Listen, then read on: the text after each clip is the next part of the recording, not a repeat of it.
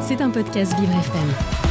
Tout de suite, c'est la question du jour d'Esteban Sanchez. Et ce matin, il se demande pourquoi il y a une telle fascination pour le Titanic. Bonjour Esteban. Bonjour Dominique. Tout d'abord, il faut remonter en avril 1912 lorsque le paquebot entre en collision avec un iceberg. La coque se déforme, puis très rapidement l'eau s'engouffre dans le navire de 269 mètres, provoquant la mort d'environ 1500 personnes pour seulement 700 naufragés.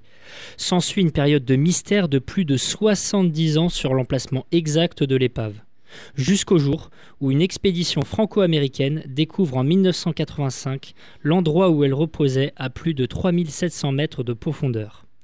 Les premières images ont montré les deux parties du navire entourées de divers débris, dont euh, où, euh, parmi ça on pouvait retrouver des meubles, chaussures, assiettes, euh, signes de la catastrophe.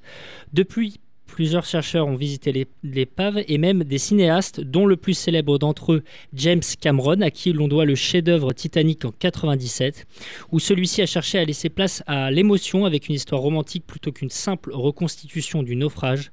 Autre point qui montre à quel point l'histoire du Titanic déchaîne les passions est la mise aux enchères de certains objets comme une lettre écrite d'un passager uruguayen ou encore le violon du musicien et chef d'orchestre Wallace Hartley avec, avec lequel il aurait lors du naufrage. Cependant, cette curiosité agace les familles des victimes, lesquelles se sentent indignées du tourisme d'ultra-riches prêts à dépenser des fortunes pour apercevoir l'épave.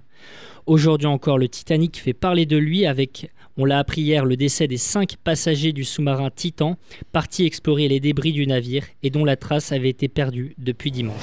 C'était un podcast Vivre FM. Si vous avez apprécié ce programme, n'hésitez pas à vous abonner.